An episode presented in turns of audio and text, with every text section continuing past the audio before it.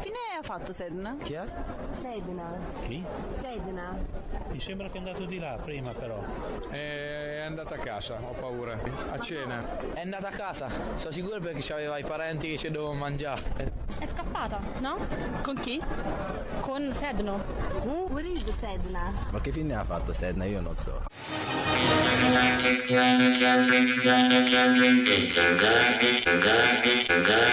Che fine ha fatto Sedna?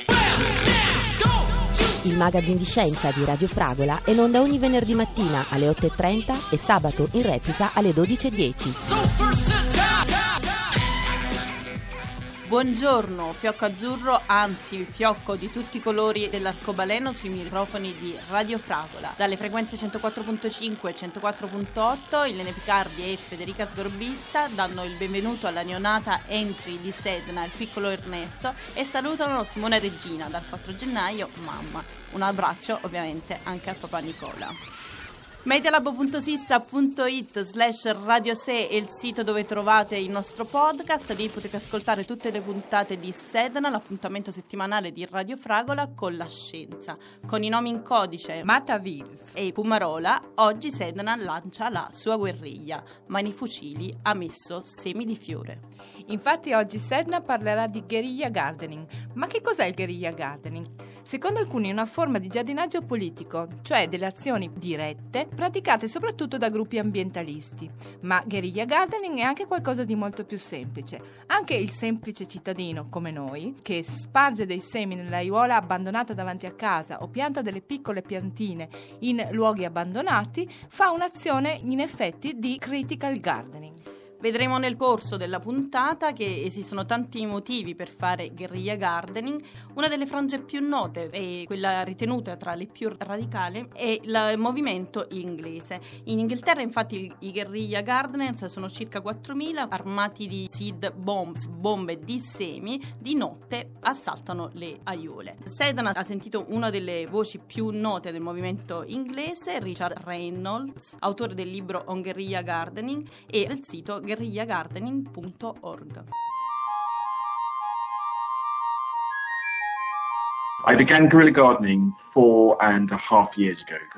Ho iniziato a fare guerrilla gardening quattro anni e mezzo fa perché avevo una gran voglia di fare un po' di giardinaggio dove vivevo.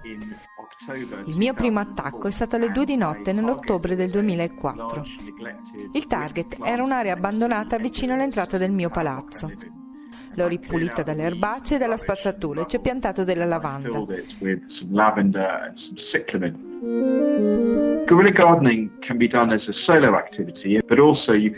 Si può fare guerriglia gardening da soli, ma lavorare in gruppo permette di avere obiettivi più grandi. Oggi tipicamente ci si organizza attraverso il web. Si tratta semplicemente di trovare gente sveglia e incontrarsi in un'area pubblica a una data ora. È utile conoscere bene il luogo in cui si intende operare, com'è il terreno e chi passa di solito da quelle parti. Si arriva e ci si incontra lì portando gli strumenti del mestiere, banga e badile, e del materiale, a volte anche solo dei semi. I più ambiziosi addirittura portano le piante già cresciute. Poi ti metti semplicemente sotto a lavorare fino a che non hai finito. Alla fine ritorni lì, da quel momento in poi quello è il tuo giardino e ne devi aver cura. Questa è la forma più completa di guerriglia gardening. Se sei meno ambizioso puoi semplicemente spargere un po' di semi, piantare qualche tubero, insomma mettere qualcosa nella terra e vedere se cresce. planting a few bulbs, putting something in the ground, and then waiting and seeing if it grows. Qualche volta abbiamo avuto problemi con la polizia. Vedono cosa facciamo e ci chiedono di che cosa si tratta. Si preoccupano del fatto che magari stiamo rubando o danneggiando qualcosa. Di solito quando diciamo che stiamo semplicemente facendo del giardinaggio volontario ci lasciano stare. Una volta però ci hanno cerchiato e intimato di smettere immediatamente, che era vandalismo e che non potevamo continuare. Noi sul momento non ci abbiamo creduto, ma poi abbiamo capito che erano davvero seri e ce ne siamo andati, e anche loro. Poi però più tardi siamo tornati e abbiamo finito il lavoro, ed è ancora in ottime condizioni. It's looking, still looking good. My interest A me interessa soprattutto abbellire la zona in cui vivo. Ad altri interessa far crescere della verdura, per altri ancora si tratta di comunicare a tutti che hanno una visione alternativa del territorio. È un movimento davvero ampio. So it's a very, very broad movement.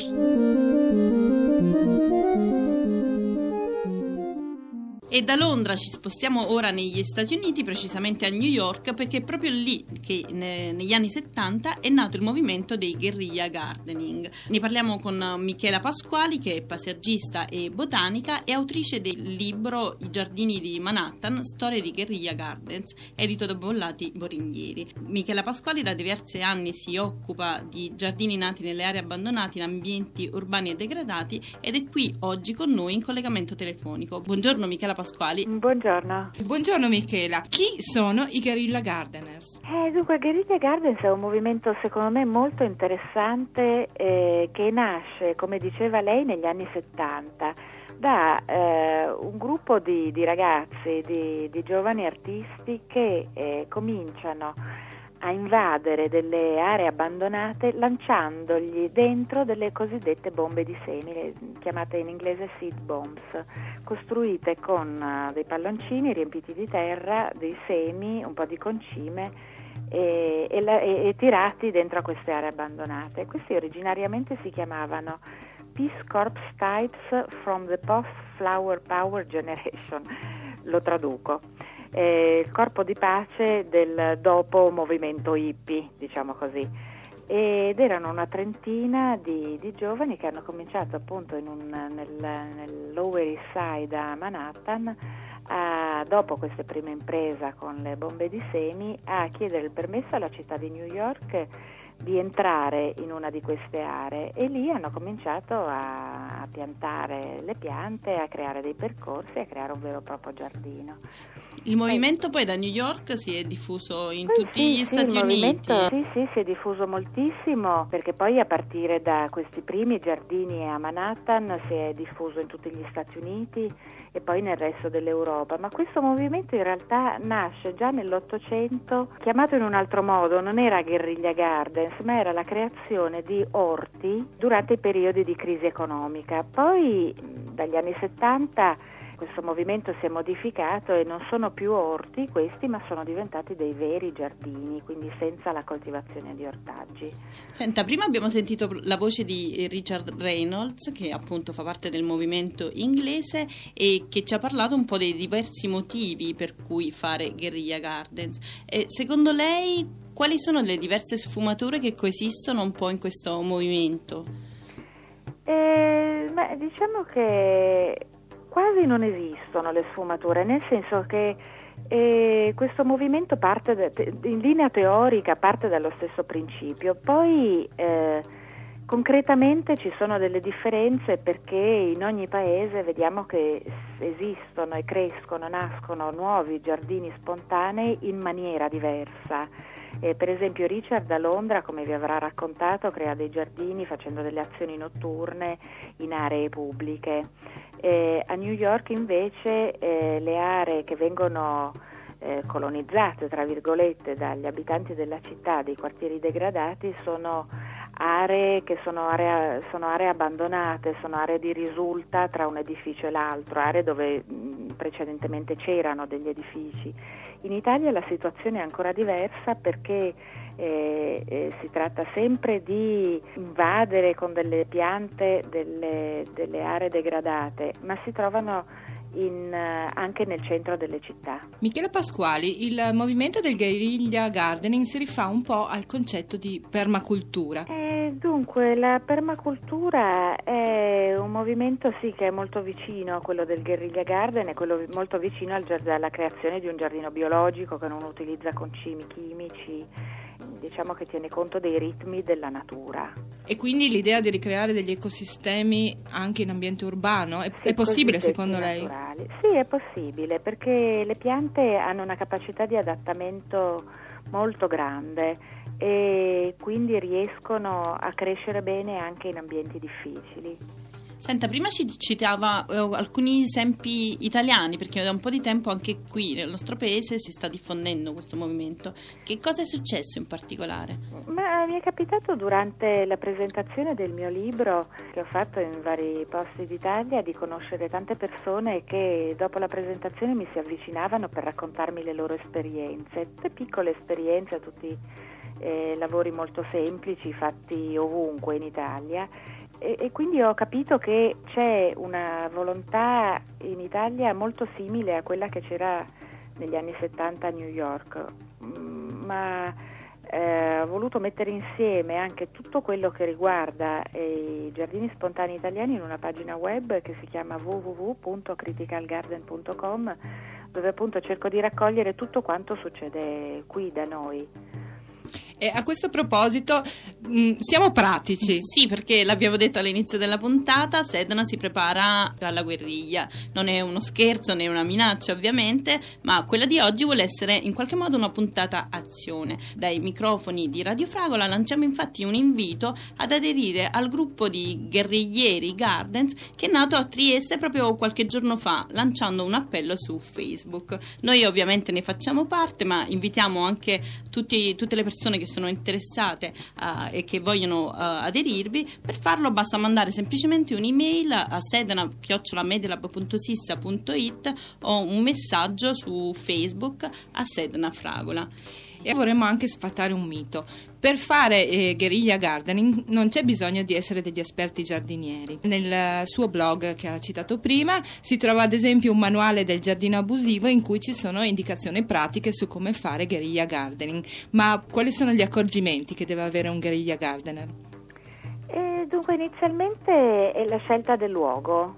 Il primo accorgimento e la prima attenzione che deve essere fatta per cominciare un'azione quindi il luogo va scelto attentamente in modo che vi siano nelle vicinanze la possibilità di acqua, di avere dell'acqua per poi mantenere le, le aiuole, il giardino che si crea. Di solito ci sono delle azioni molto interessanti anche dal punto di vista estetico che avvengono durante magari solo una notte o due e però poi vengono successivamente abbandonate. Quindi la cosa importante è quando si cerca di creare un'aiuola verde, un piccolo pezzo di verde dentro una città, è importante che questo poi venga mantenuto nel tempo. Quindi fondamentale per questo è l'acqua. Dove non si può accedere all'aiuola desiderata, diciamo così, si possono sempre costruire, come dicevo prima, queste bombe di semi vengono fatte con della terra che viene inclusa dentro una pallina di argilla, dentro la terra si devono mescolare dei semi, si tirano queste palline di argilla all'interno del terreno e, e poi la pioggia, quindi sempre l'acqua, fa sciogliere eh, queste piccole sfere e i semi possono germogliare. E... Che tipo di piante possono essere ecco, piantate? Esattamente, adesso arrivavo appunto al tipo di piante. Naturalmente vanno scelte delle piante rustiche, quindi che hanno una facile adattabilità e che non hanno tante esigenze. Naturalmente non si scelgono le piante che devono essere potate. È sempre positivo scegliere le piante che possano crescere e svilupparsi secondo un loro crescimento naturale. Quindi bisogna fare attenzione alle dimensioni, quindi diciamo che magari se si trova un piccolo abete tipo di Natale si vuole piantarlo in un'aiuola cittadina, bisogna pensare che questo poi cresce enormemente e quindi bisogna tenere conto della dimensione, tra virgolette, finale di una pianta. Piante rustiche si consigliano sempre arbusti ed erbacee perenni. E l'aspetto economico non andrebbe sottovalutato. Come procurarsi piante e semi a poco prezzo? Eh, ma dunque, intanto si, si, può rivolgere a dei vivai che molto spesso sono disponibili a regalare delle piante, magari non le migliori, ma sono sempre molto attenti e molto gentili, anzi consiglio poi sempre di chiedere consiglio a chi è esperto. Un'altra maniera è quella di seminare le piante, magari a casa propria, di creare un piccolo semenzaio eh, di modo che le piante possano poi essere, le piccole piantine possano poi essere trapiantate e ad una dimensione adatta perché non vengano poi mangiate dagli animali o rovinate dalle intemperie. Michela Pasquali, noi la terremo qui ore e ore a parlare di questo argomento anche perché abbiamo bisogno di consigli per portare avanti la nostra guerriglia, però lanciamo a questo punto anche un altro appello, anzi un appuntamento. Lei sta organizzando infatti a Milano nel mese di giugno un appuntamento delle varie sì. realtà italiane? Sì, esattamente all'interno del, eh, di un festival che tutti gli anni si svolge al Parco Nord di Milano ci sarà il 7 giugno il primo grande raduno dei Critical Gardens o Guerriglia Gardens italiano dove io vorrò raccogliere un po' tutte le esperienze, sto cercando di raccogliere tutte le esperienze italiane, verranno raccolte in una mostra e chi vuole potrà venire a raccontare la, la, il, proprio, il proprio giardino. Quindi http criticalgarden.com è il blog di, di, Michela Pasquali dove è possibile comunicare anche delle azioni che si stanno svolgendo in Italia o anche nel mondo. Eh, noi la ringraziamo per essere stata con noi a Sedna e ci sentiamo sicuramente presto e ci vedremo comunque a Milano. Vi aspetto tutti. Presto. Arrivederci, buongiorno. Due minuti d'autore con Sedna, clandestini, animali e piante senza permesso di soggiorno, di Marco Di Domenico.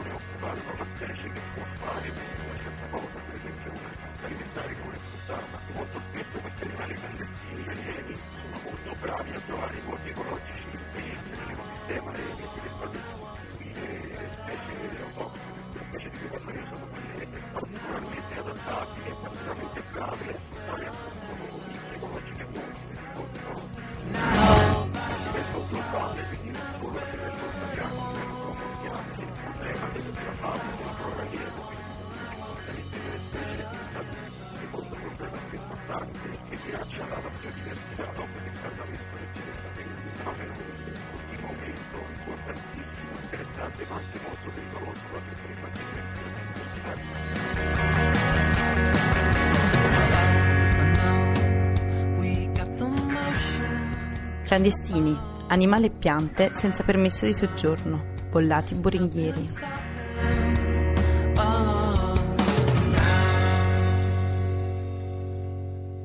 E chissà che a qualcuno non venga la bizzarra idea di chiedere tasse per il permesso di soggiorno anche animali e piante clandestine. 104.5 e 104.8 sono le frequenze di Radio Fragola, medialab.sissa.it slash radiose è il sito dove potete trovare il nostro podcast. E anche questa settimana Sedna vi offre una pillola di sostenibilità, una piccola azione quotidiana per ridurre il nostro impatto ambientale. La pillola di oggi parla di pannolini lavabili. I pannolini usa e getta, infatti, non sono riciclabili e creano perciò una montagna di spazzatura.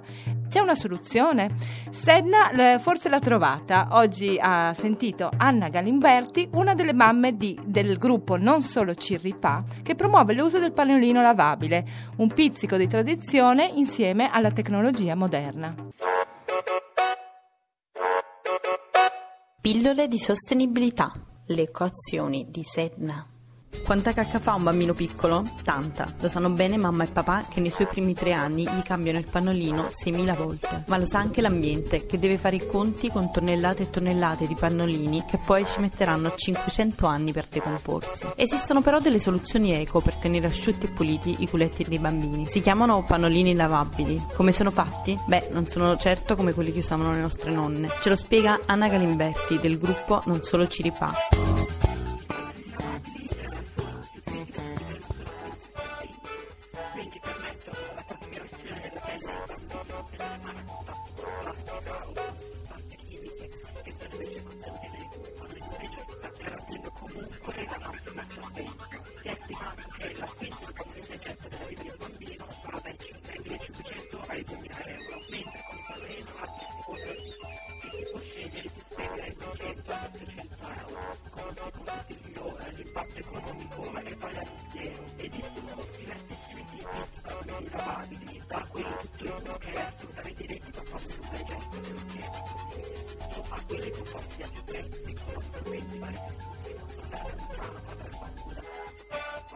Thank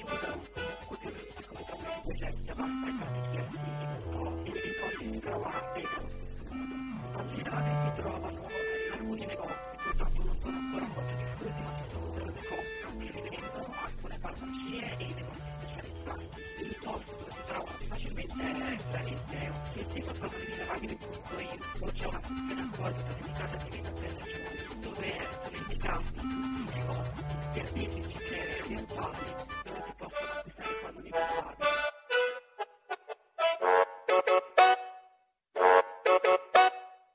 Pillole di sostenibilità. Le equazioni di Sedna. You've been listening to track number two from the album Octopants by Glenn Bledsoe from Magnatune.com. Vi segnaliamo inoltre che molti comuni danno delle sovvenzioni per l'utilizzo dei pannolini lavabili e sul sito pannolinilavabili.info trovate tutte le informazioni necessarie per conoscerle. E anche oggi Sedna vi saluta e vi ricorda che se volete risentirci potete andare al nostro podcast all'indirizzo medialab.sissa.it slash radio SE e se avete commenti o suggerimenti da farci potete scriverci all'indirizzo sedna.medialab.sissa.it. Sedna è anche su Facebook, basta cercare Sedna Fragola e chiedere di essere nostri amici. E oggi non potevamo che salutarvi con le parole di un grande maestro della guerriglia. Sono le parole di Ernesto Che Guevara. La rivoluzione non è una mela che cade da sola quando è matura, devi farla cadere.